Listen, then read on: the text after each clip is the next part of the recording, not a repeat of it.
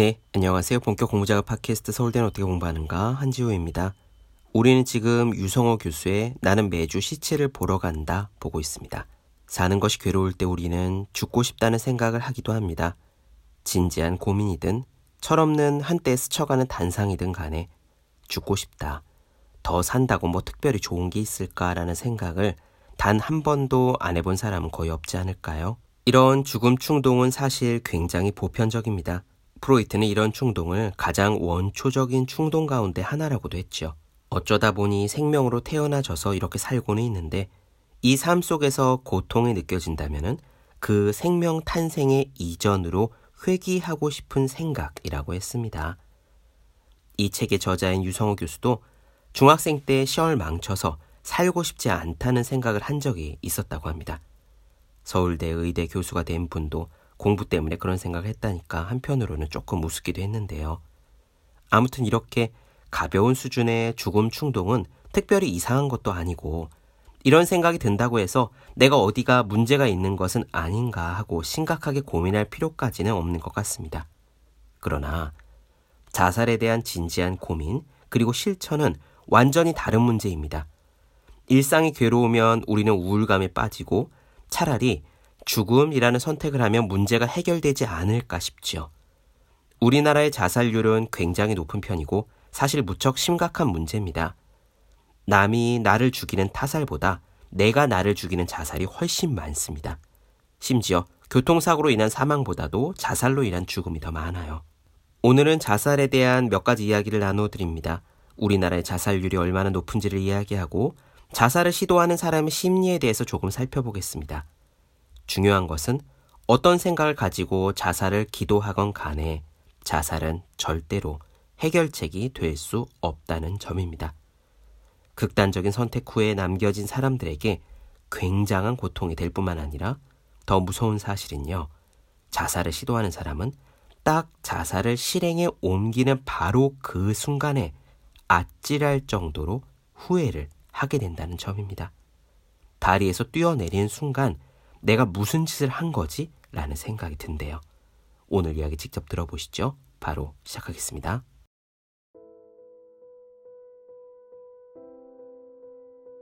우리나라에서 1년에 타인에 의해 사망하는 사람의 수는 400명이 조금 넘는다.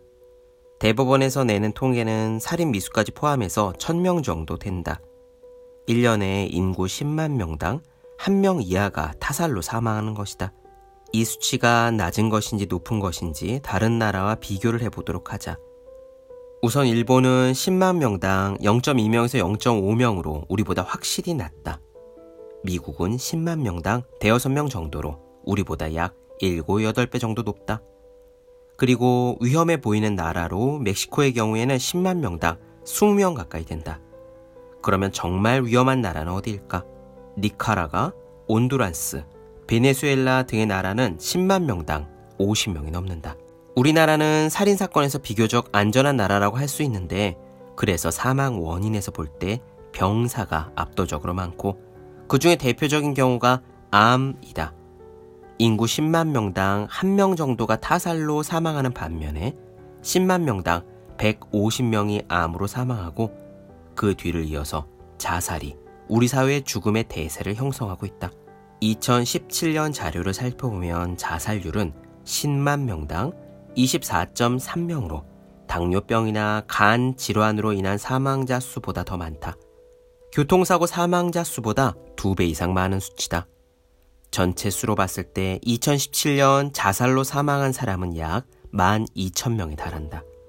그런데 실제 내가 법의학자로서 느끼는 자살자의 수는 실제 발표된 수치보다도 훨씬 더 많다. 날이 따뜻해지는 3, 4월쯤 되면 한강에서 시신이 많이 발견되는데 나는 그중 대부분을 부검하게 된다. 그래서 수치적으로 느끼는 감이 실제 발표되는 것보다 많다. 자살자는 그 시신이 발견되어도 통계청에서 자살 처리가 되지 않는 경우가 많다. 명백하게 유서 같은 것들이 있지 않는 경우에는 기타 및 불상으로 분류된다. 그래서 실질적으로 보고된 자살자 수보다 실제 자살자 수가 더 많지 않을까 생각한다. 실제로 충분한 숙고 끝에 내려진 결정이라고 해서 자살을 정당화할 수 있을까? 잡지 뉴요커가 금문교에서 투신 자살을 시도했다가 다행히 살아남은 사람들을 인터뷰했을 때 그들은 이렇게 말했다. 뛰어내린 순간 나는 인생에서 해결할 수 없는 일은 하나도 없다는 사실을 깨달았습니다. 방금 다리에서 뛰어내렸다는 사실을 빼고는요. 뛰어내리고 처음 든 생각은 방금 무슨 짓을 한 거지 였습니다. 나는 죽고 싶지 않았습니다. 이는 우리나라 서울대학교 의과대학 정신건강의학과 안용민 교수가 실제 자살 시도자를 진료하면서 들었다는 이야기와 놀랍게도 일치한다. 그들은 모두 말한다. 죽음에 대해서 오랫동안 생각해왔고 자기가 죽으면 모든 것이 해결될 것이라 생각해서 실제로 실행했는데 막상 죽으려는 순간에는 살고 싶었다고 말이다. 그 순간에는 모두 다 자기 판단을 잘못된 것으로 생각하게 되었다. 많은 사람들이 자살을 충동적으로 일어나는 것이라고 잘못 알고 있다. 사회적 커뮤니케이션이 정상적으로 이루어지고 소속감이 있다면 가족의 일원, 회사의 일원, 어느 공동체의 일원으로 죽음에 대한 관념은 실제로 실행되지 않는다. 그런데 사회적 교류가 단절된 상태에서는 죽음에 대한 관념이 지속적으로 조금 더 구체화된다. 이렇듯이 우리가 자살에 대해 갖고 있는 상식들, 즉, 죽고 싶어서 죽는 것이라든가 즉흥적인 판단의 결과라는 것은 모두 틀린 말이다. 세상에 진정으로 죽고 싶은 사람은 아무도 없는 법이다. 자살을 야기하는 심리에 대해서 조금만 알아보자. 자살의 원인에 대해서는 크게 세 가지 카테고리로 분류해 볼 수 있다. 첫 번째는 다른 사람에게 짐이 된다는 부채의식인데 실제로 짐이 되는지는 아무도 모르지만 본인이 그렇게 느끼는 거다. 특히 우리나라에서는 노인 자살이 많다. 노후에 자신이 누군가에게 짐이 된다고 생각하면 이를 심리적으로 힘들어하는 경향이 있다. 두 번째 자살 원인으로는 소속감 부재와 그에 따른 커뮤니케이션의 부재를 들 수 있다. 소속감이 없어지면 다른 사람과의 소통이 단절되는 경험을 하게 되는데 이때 극심한 소외감으로 우울증이 발생하기 마련이다. 그 근거는 자살 관련 통계에서도 찾아볼 수 있는데 미국의 지역별 자살률을 한번 비교해보자. 어느 지역의 자살률이 제일 높을까?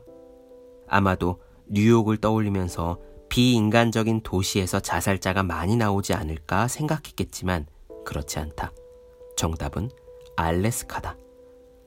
와이오밍주라든지 말을 타고 하루 종일 가야 하는 외진 곳의 자살률이 높다.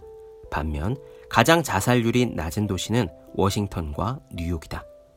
우리나라도 똑같다. 전국 8도 중에서 자살률이 가장 높은 도시는 강원도고 그 다음이 충청북도다. 반면 서울의 자살률은 가장 낮다. 타살률은 정반대로 도시가 높고 지방이 낮다. 마지막으로 세 번째 원인은 죽음에 대한 무감각적인 학습이다. 이것은 사회적인 역할이 방기되어서 일어나는 현상이기도 할 텐데 자살을 심각하게 생각하지 않고 문제 해결책으로 여기는 것이다. 이 중 어떤 원인에 의한 것이든 자살은 죽은 사람에게 한정되지 않고 주변에 끼치는 영향이 상당하기 마련이다. 우선 부채의식이나 소통의 단절을 이유로 자살했을 때 자살자의 유족이 그 부채가 덜어졌다고 느끼는 경우를 나는 단 한 번도 본 적이 없다. 남은 사람들은 이루 말할 수 없는 엄청난 고통의 삶을 살아가게 된다. 잘못된 자기 통제로 자살을 하게 되는 경우, 결국 주변 사람들, 특히 유족들에게 엄청난 트라우마를 남기게 되는 것이다. 알코올 또한 자살과 상관관계가 있다. 실제로 알코올 접근성이 높은 나라는 자살률 또한 높다. 우리나라는 알코올 접근성이 꽤 높은 나라에 속한다. 또한 모든 음주 사고에 대해 외국인에 비해 처벌 수위가 낮은 편으로 알코올에 대해서 굉장히 너그러운 나라에 속한다. 알코올을 섭취한 순간에는 기분이 좋았지만 다음날 굉장히 우울한 감정을 느낀 경험이 있을 것이다. 그렇다면 자살자 중에서 음주 상태에서 자살하는 사람의 비율은 어느 정도 될까? 2013년 통계에서는 평균 44% 정도의 자살 기도가 음주 상태에서 일어난 것으로 조사되었다. 상당수가 술을 마신 상태에서 자살을 시도를 하게 되는 것이다. 대부분의 사람이 술을 마시면 기분이 좋아진다고 이야기를 하는데 술은 기본적으로 뇌를 무장 해제시키는 물질로서 음주 상태의 뇌에서는 탈억제 현상이 일어난다. 즉, 억제하는 기능을 억제한다는 것이다. 그런데 문제는 술이 뇌의 기능을 저하시킴으로써 기분이 좋아지는 한편으로 우울감 또한 증폭된다는 점이다. 특히 술이 깰 때쯤이면 온몸의 컨디션이 바닥으로 떨어지면서 극심한 무기력증에 이르게 된다. 실제 우리나라의 통계를 보면 자살자의 상당수가 자살 직전에 높은 알코올 수치를 기록했고 알코올이 깰 때쯤 자살을 시도했다. 자살한 유명 연예인들 모두가 다 일정 수준 이상의 알코올 수치를 보였는데 실제 음주 농도가 0.1%의 만취한 상태에서 자살이 일어난 경우도 여러 건이었다. 물론 단순하게 알코올을 자살의 원인이다 라고 할 수는 없지만 분명한 것은 알코올이 자살을 생각해왔던 사람에게는 실행력을 높이는 방아쇠 역할을 한다는 것이다. 그러므로 우울한 사람에게는 절대로 알코올을 섭취하게 해서는 안 된다. 자주 만나는 친구 말고 오랜만에 만났는데 약간의 문제가 있어 보이는 상대에게는 절대 술을 권하면 안 된다. 알코올이란 분명 장점에 비해 단점이 많은 물질이라는 것을 명심해야 한다.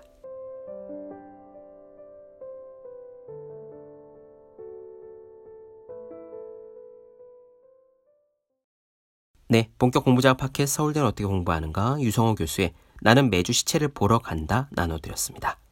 더 많은 이야기가 궁금하신 분들은 제 유튜브 채널 서울대는 어떻게 공부하는가 네이버 블로그 세계 즐거운 편지 다음 카카오 브런치 한주 브런치 인스타그램에 해시태그 서울대는 어떻게 공부하는가 검색해 주시면 좋겠습니다. 또 공부하시는 모든 분들을 위해서 어떻게 공부하는 게 효율적인 설명한 혼자 하는 공부의 정석 그리고 책상에 올려두기만 해도 공부하고 싶어지는 365 홍콩 캘린더 아직 읽지 않으셨다면 꼭 한번 읽어보셨으면 좋겠습니다. 분명 도움이 되실 거예요. 그럼 오늘 여기까지 하겠습니다. 전 다음 시간에 뵐게요. 여러분 모두 열심히 공부하십시오. 저도 열심히 하겠습니다.